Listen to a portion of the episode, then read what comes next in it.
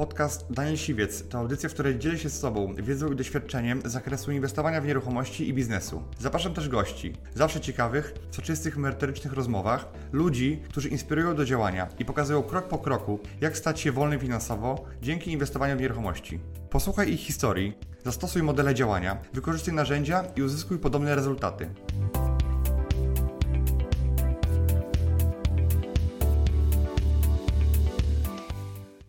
No cześć, witam Cię w moim e, samochodzie e, na tem, w rozmowach na temat nieruchomości i biznesu. Witam Cię serdecznie. Cześć, może wiesz co, zanim zaczniemy rozmawiać jeszcze, to może Mhm. powiedz e, moim widzom coś o sobie, co robisz i no, co robisz w ogóle? Dobra, no to zacznijmy od tego, że się nazywam Ania Kupisz-Cichosz. Ja się zgadzam z tym, co mówią mnie Kamila Kruk, a mianowicie mówią mnie mniej więcej tyle, że jestem edukatorką dla biznesu Em, i prowadzę kilka różnych firm, e, natomiast współprowadzę je razem z mężem. Jedna z nich to jest właśnie typowa edukacyjna, gdzie budujemy strategie dla e, small biznesu, mikrobiznesu, takie, które byłyby skoncentrowane na dochodzie, a druga rzecz to są właśnie nieruchomości. E, Gdzieś staramy się też inwestować w tym kawałku. Okej, super. No, więc to, z czym chyba najbardziej jestem znana, to znana jestem z tego, że bardzo dużo w środowisku kobiecym pracuję. Jeżeli ja myślę sobie w ogóle o flipach, to bardzo ciekawym tematem dla mnie jest to, y, w jakich y, formach prawnych Ty to robisz. Dla mnie to jest też o tyle ciekawe, że ja w ogóle jako przedsiębiorca, jako przedsiębiorca, który edukuje, bardzo dużo mówię o bezpieczeństwu a, majątku prywatnego. Ym, I pamiętam też, że nam doradzano, żeby w ogóle to robić na działalności gospodarczej, co dla mnie było, że tak powiem, wiesz, bardzo dużym ryzykiem i myśmy w to nie Tak. poszli. Ale jestem ciekawa, jak Ty sobie radzisz, szczególnie kiedy właśnie masz bardzo dużo tych nieruchomości.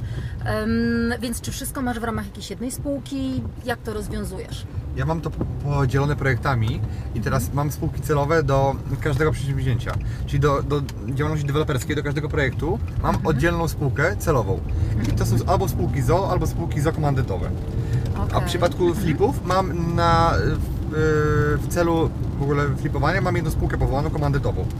Okej, ale to jest sama komandytowa, czy spółka zakomandytowa? Zawsze zakomandytowa. Nie mam samych komandytowych, bo to by się e, w ogóle... No, cało, właśnie też tak, jak powiedziałeś komandytowa, Tak. dlatego chciałam dopytać. Zawsze jest zakomandytowa. Czasami niektóre projekty mam na spółce ZO, ze względu tam na różne inne e, aspekty, ale zazwyczaj mam też spółki, e, tam gdzie mam największe dochody, to tam mam spółki komandytowe.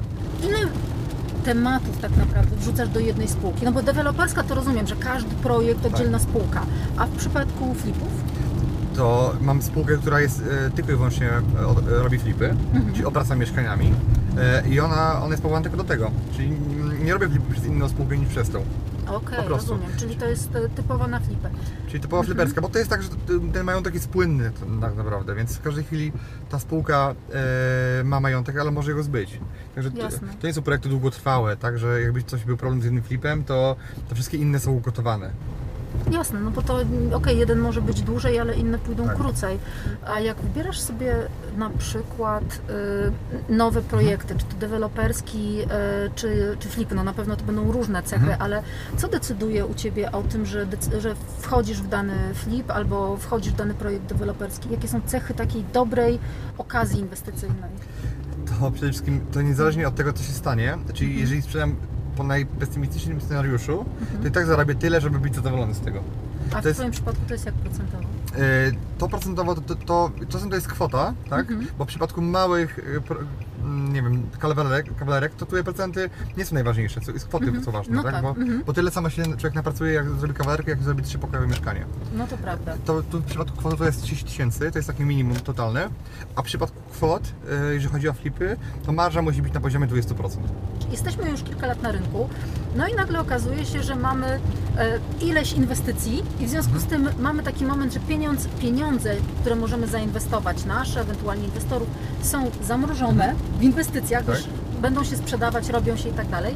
No i pojawia się kolejna inwestycja, na przykład na jakiś większy pieniądz. Jak Ty sobie radzisz z pozyskaniem finansowania? Chcesz pozyskać, powiedzmy, nie wiem, e, jakieś e, 2-3 miliony, e, 4 miliony na kamienicę, tak? Mhm. I nie masz w tym momencie gotówki, nie masz gotówki od inwestorów. Jak byś sobie poradził, żeby rzeczywiście okazja Ci nie przeszła koło nosa? No przede wszystkim bym zabezpieczył tą, tą kamienicę, tą nieruchomość. W jaki sposób? Na umowę przedstępną, warunkową, tak? Bo wiadomo, że nie kupisz tego, bo zanim będziesz pewna, że ten biznes jest dobry, niezależnie czy masz kasę czy nie, musisz sprawdzić pewne rzeczy. Czyli czy można tam zrobić remont, jakiej technologii to jest, czy trzeba robić wzmocnienie fundamentów. Wiele rzeczy trzeba sprawdzić po prostu, co trwa czas.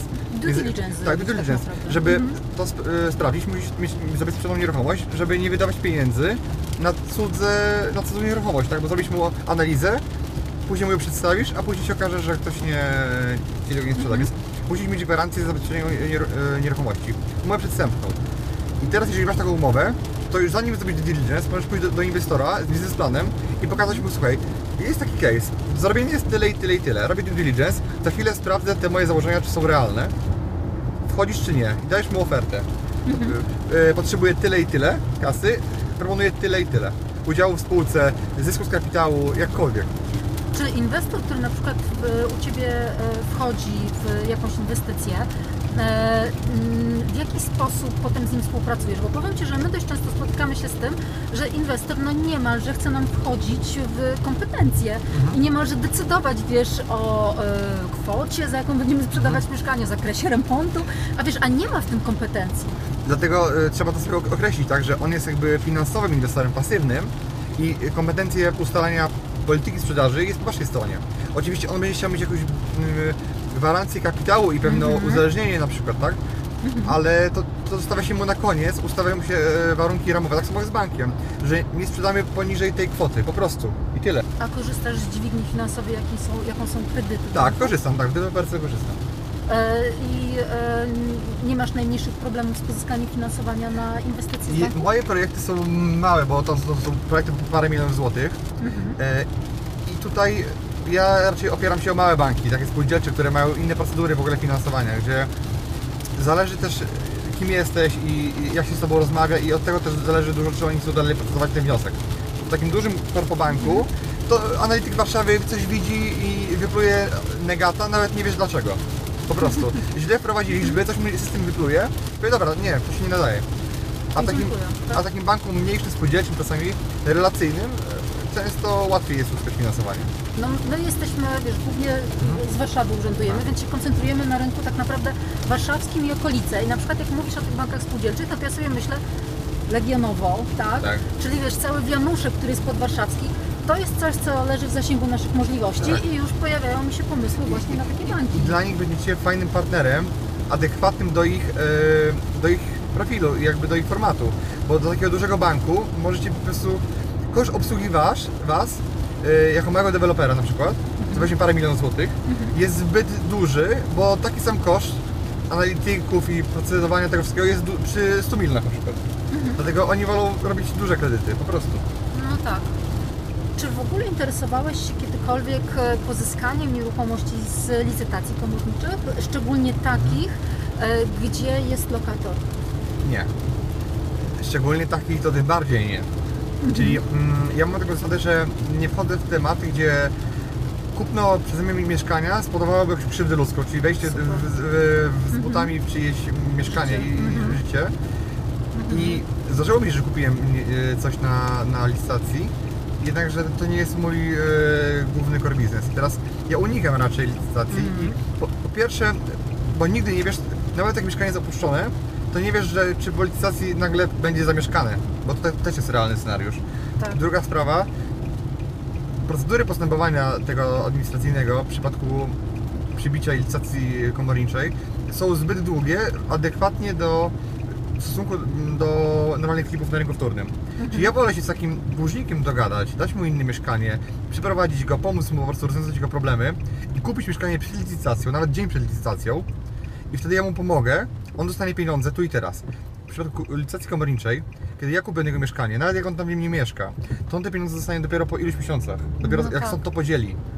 I raz, że ja jestem niezadowolony, bo to trwa bardzo długo, dużo czasu, a druga sprawa, że yy, on też nie dostanie tych pieniędzy, więc tutaj nikt poza komornikiem i wierzycielem, czasami wierzycielem, nie jest zadowolony. N- A jak przechodzicie na przykład potem do sprzedawania? Bo dużo już się Ciebie pytałam o to, e, o różne rz- rzeczy związane powiedziała, z przygotowaniem do, do nie pozyskania inwestycji, tutaj finansowaniem i tego wokół. Um, ale jak już potem przychodzi do sprzedaży, jak na samym początku, no może już nie na samym początku, ale trochę później, e, marketingowałeś czy rozpuszczałeś informacje o tym, że masz, nie wiem, mieszkania do sprzedaży? To akurat mam biuro nieruchomości, to jest mi stosunkowo prosto, bo mam te narzędzia do Mhm. promocji nieruchomości już jakby u siebie w pakiecie, tak? I mamy systemy, które jakby eksportują oferty do różnych portali ogłoszeniowych. I to jest Mhm. akurat proste, tak? I Czyli z biurem nieruchomości współpracujesz po prostu? to jest moje biuro nieruchomości. Twoje biuro, ja mam, założyłeś. Ja mam biuro nieruchomości, tak, do tego też zaczynałem. To jest moje biuro, tam jest paręnastu agentów i oni też zajmują się dystrybucją tych ofert. E, A e, takie pytanie, słuchaj, jak kupujesz nieruchomości, szczególnie na przykład jakieś tam, nie wiem, flipy, mieszkania jakieś większe, nie wiem, pół kamienicy, jakkolwiek, to czy zdarzyło Ci się, że sąsiedztwo e, okazało się takim, które potem zniechęca klienta? Tak. Bo powiem Ci, że my mieliśmy taką akcję. Tak, zdarzyło mi się i, e, i zniechęciło mi klientów. Ba, nawet jak staraliśmy się o pozwolenie na budowę na przyłącze gazu, to skarżyli nam wszystko to, tylko- co tylko No. mogli. I mieliśmy dwa razy inspekcję nadzoru budowlanego w tym mieszkaniu. Remont Mhm. się przedłużył na kilka miesięcy, ale to ono było tak intratnie kupione, dlatego że to mnie tam bardzo nie boli, tak? Ale no, Mhm. no po prostu sąsiad był uparty i teraz i po prostu robił nam po złości, po prostu. A próbowałeś w jakiś sposób się z nim dogadać? Czy idzie Tak. w ogóle, czy Nie, nie, miałeś to- takie przypadki, że nie, bo tam- dogadywałeś się z ludźmi? Tam doszło do jakiegoś nieporozumienia po prostu. Bo on miał kontrolę, bo tam niele- nielegalnie coś tam wybudował, nadbudował, czy tam coś, coś robił przy swojej części nie- nieruchomości. I, I jemu się wydawało, był przekonany, że to myśmy na niego złożyli skargę. A myśmy w ogóle my, my nie, wchodzimy w takie relacje, nas to nie obchodzi, co kto robi. Eee, Mhm. I on był przekonany, ktoś sobie obzdurał, że myśmy złożyli na niego skargę i mu utrudniamy i on po prostu poszedł w ogień. I mimo tej rozmowy normalne, nie, nie, nie, nie, Nie poszło. nie poszły, nie, nie reagował, dlatego po, poszły już na noże, tak? Dobra, a jak robisz różnego rodzaju flipy, czy zdarzyło Ci się wejść w taki flip, który nie było to, nie wiem, mieszkanie spółdzielczo-własnościowe, własnościowe, tylko to były udziały? Mhm. Czy wchodzisz w takie rzeczy? No miałem kiedyś udziały. E, znaczy, wszystko kwestia ceny. Mhm. Jeżeli masz dobrą cenę i cena, e, te, udziały obronią tą cenę, to jest ok. Ale jeżeli, jeżeli nie wiem, cena jest zbliżona do własności, No to nie. to, to, to nie. No, po prostu musi cena być adekwatna. Tak? Czy masz takie doświadczenia, e, jak e, sprzedałeś jakieś mieszkanie, no i oczywiście wszystkie informacje ważne o tym mieszkaniu przedstawiłeś. Mhm. E, Klient o nic dodatkowego nie pytał. E, Zgodnie z Twoją wiedzą, e, Ty wszystko powiedziałeś, wszystko było ok. I nagle po jakimś czasie klient do Ciebie przychodzi z pretensjami, że on uważał, że jest to i to, a tego nie ma. No ale nie zapytał się o to, a też z Twojej perspektywy to nie było ważne. Na przykład, no nie wiem, no, pytał się o instalację elektryczną, czy była wymieniana i Ty powiedziałeś, tak, była wymieniana, a potem ma pretensje do Ciebie, bo kupił mieszkanie w starym budownictwie, że nie ma trzeciej fazy. No i na przykład grozi Ci procesem sądowym. Jak w ogóle minimalizujesz tego typu sprawy, czy miałeś doświadczenie? Ta, nie, no, tutaj na upartego klienta nie ma za bardzo, e, jak tam się za bardzo zabezpieczyć. Ja to e, miałem taką sytuację, że mm, to są takie drobne, że klient miał pretensje o to, że stawiliśmy kuchnię i w tej kuchni nie pasowała mu nigdzie zmywarka. No ale dobra, kupił kuchnię w, takim zabudowie, w taki, no, kupił konkretną rzecz, którą widział tak naprawdę. E, Nikt mu nie obiecywał, że będzie mógł zabudowę, tak, e, wystawić e, zmywarkę. I tak nie, nie mam takich przypadków, jak to, że ktoś mi grozi rozprawą sądową, bo... Jeszcze nie grozi, ale wiesz, się zastanawiamy, czy nie będzie eskalować, jest naprawdę upadek. Nie, przy nowych budynkach to wiem, że ludzie są bardziej e, tacy roszczeniowi czasami, tak? Widzą ryskę na oknie i każą całą drzwi wymienić, tak? Mhm. To tutaj, to tutaj jest, tutaj się da zabezpieczyć protokołami tak naprawdę, że on odebrał, wszystko jest ok, podpisuje się. Jak nie podpisze, to nie odbiera kluczy po prostu. Mhm. Chce to odebrać, to później e, nie wiadomo kto zrobił tą rysę, albo co zrobił, zrobił coś tak. Także jak on podpisał, to jakby zrzeka się e, dalszych roszczeń, mówiąc o widocznych wadach, bo o ukrytych, no to wiadomo, masz rękojmię, musisz 5 lat e, przy deweloperce dbać o to, żeby, żeby później te usterki usuwać. Nas się czasem o to pytają ludzie. Jak, co byś powiedział ludziom, którzy właśnie dopiero zaczynają na rynku nieruchomości? Od czego w ogóle mają, mają zacząć? Na co zwracać uwagę? Na czym, na, co, na czym na przykład warto oszczędzać, a na czym absolutnie nie? Okej, mówisz, że jakby kupili mieszkanie i mają do remontu je, tak? No albo nawet wiesz, no, przymierzają się do zakupu, tak? I, i e, na czym w ogóle tutaj warto oszczędzać, na czym nie. Podczas całego procesu. No, ja tutaj nie widzę wielkich oszczędności e, w przypadku za, zakupu. Inaczej, no trzeba. e, Wydatki, które są, bo oszczędzanie m, jest, traktujemy do wydatków, tak? Czyli możemy oszczędzać na wynagrodzeniu kogoś, kto przynosi Ci okazję.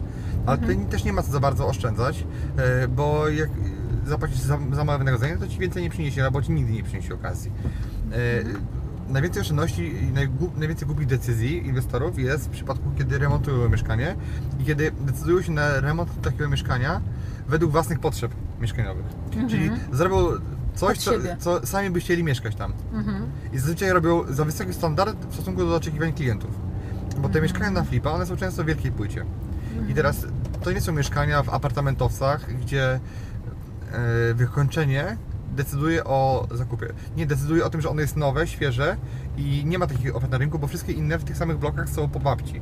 Tak. Mhm. I, I tutaj tu często ludzie przeinwestowują, bo, bo robią zbyt, zbyt drogie. Też nie wiedzą się dogadywać z, z wykonawcami, z ekipami, a później te ekipy, no jakby tu nie powiedzieć, kiwają e, takiego początkującego inwestora, bo on nie ma doświadczenia, tak? Nie wie co ile kosztuje często, albo nawet nie wie co trzeba zrobić, a co czego nie zrobić. Bo w ich interesie jest to, żeby zrobić jak najwięcej. Czyli trzeba zrobić te czynności, które być może nie wymagają tego. Zejdźmy na moment w takim razie na em, biznesowy e, charakter. Mówisz na swoich warsztatach, Mhm. opowiedz coś o tych warsztatach. To ja robię jakby dwa rodzaje warsztatów. E, robię warsztaty zarówno z flippingu, czyli z kupowa- jak kupować tanio mieszkania, remontować niedrogo i później z- sprzedać z dużym zyskiem. To jest jeden moduł warsztatów. E, a drugi to jest jakby z działalności deweloperskiej, czyli od tego jak kupić działkę i cały ten biznes uformować tak, żeby on był jak najbardziej zyskowny. Aż do momentu, kiedy zaplanować sprzedaż i go po prostu pocinać kupony i sprzedać mieszkania. Tak, czyli pokazuję, jak, jak zrobić ten cały proces na tych warsztatach i to jest jakby wiedza, która jest nie do kupienia nigdzie- indziej. Mhm. No bo to, To- jest Twoje tak, doświadczenie. Tak, i to są jakby takie dwa autorskie moje warsztaty i do tego, jeżeli ktoś ma ochotę, to może sobie jeszcze dołożyć mentoring. A czy to odbywa się w Lublinie, czy czasem też robisz to w Warszawie? W jakich miastach to robisz? Póki co robię, robię to w Lublinie, bo uważam, że po, po dobrą wiedzę ludzie przyjadą, nieważne, nieważne gdzie. Taka jest prawda, jak najbardziej zgadzam się z Tobą. E, czy Ty jeszcze szukasz na przykład ludzi do współpracy? Jakich ludzi do współpracy szukasz? E, Gdyby ktoś chciał z Tobą współpracować, e, to mógłby się do Ciebie zgłaszać. Okej, jestem otwarty na różne rodzaje współpracy i to zarówno na takie, że ktoś mi przyniesie okazję, ja mu za nią zapłacę, e, jak i też ktoś no, da jakąś mm, pewnie propozycję biznesową, tak? Czyli być może to będzie działka w intratnym miejscu, e, gdzie będę mógł ją zabudować, albo różne inne modele współpracy, teraz nie ograniczając się w żaden sposób, tak? Czyli każdą współpracę e, rozważę. Czy również na przykład e, jesteś zapraszany na przykład jako inwestor Tak, jestem zapraszany. i inwestujesz wtedy? Różnie. Y, Teraz największym y, moim zasobem, którego mi brakuje, to jest czas. Teraz ja wybieram sobie takie, na które mnie najbardziej interesują. Czyli nie pieniądze są ograniczeniem, tylko, tylko i wyłącznie czas, który angażuję się. Teraz jestem zaangażowany w pięć projektów swoich deweloperskich, autorskich, dlatego tego czasu nie mam zbyt wiele, ale za chwilę mi się ten czas zwolni, także będę za chwilę miał e, czas na to. Podsumowując, jeżeli ktoś chciałby z Tobą na dzisiaj współpracować, bo w przyszłości to może tak, może będziesz chodził bardziej biernie, dzisiaj to to jest kwestia tego, jeśli tylko pojawią się u Ciebie sloty, to bardzo chętnie wejdziesz we współpracę, w którą Ty też będziesz wnosił pewną wartość. Tak, Super, jestem otwarty najbardziej. dobra. A jak można z Tobą współpracować? Co można z Tobą em, załatwić i jak można z Tobą zrobić biznes? To zależy w którym biznesie. Jeżeli pytasz się o biznes nieruchomościowy, czy pytasz się o biznes... W każdym. W każdym. W biznesie nieruchomościowym, no to oczywiście mamy bardzo często w Warszawie sytuacje takie, że mamy bardzo fajne projekty i Mhm. szukamy rzeczywiście ludzi, którzy albo chcą być biernymi inwestorami, albo chcą rzeczywiście tutaj wnieść jakieś swoje know-how, chcą z nami, chcą z nami coś zrobić. Aczkolwiek też czasem jest tak, że wiesz, wiemy, że mm, przejdzie nam inwestycja koło nosa, bo nie mamy mocy przerobowych po prostu, Okej. żeby nią się zająć. No i wtedy to jest kwestia tego, że jesteśmy w stanie komuś przynieść inwestycję. Mhm. Nie? To to jest- sprzedać, tak? Mm, Tak. Ania, ja Ci dziękuję w takim razie, że, że mieliśmy bardzo fajną rozmowę, bardzo fajną przejażdżkę, merytoryczną e, i dowiedziałem się też paru fajnych rzeczy e, również od Ciebie, więc jakby jestem też wdzięczny e, za to, bo, bo teraz jakby widzę też cały obraz tego, co robisz i nasze biznesy są bardzo do siebie zbliżone i w pewnym sensie pokrewne. Także dziękuję Ci i mam nadzieję, że to, o czym dzisiaj mówiliśmy, miało wartość i dla Ciebie, i dla naszych widzów. Dziękuję Ci, że wysłuchałeś do końca. Jeśli ten podcast był dla Ciebie interesujący, zapraszam do słuchania kolejnych odcinków. A jeśli chcesz jako pierwszy otrzymywać powiadomienia o nowych odcinkach, subskrybuj mój podcast.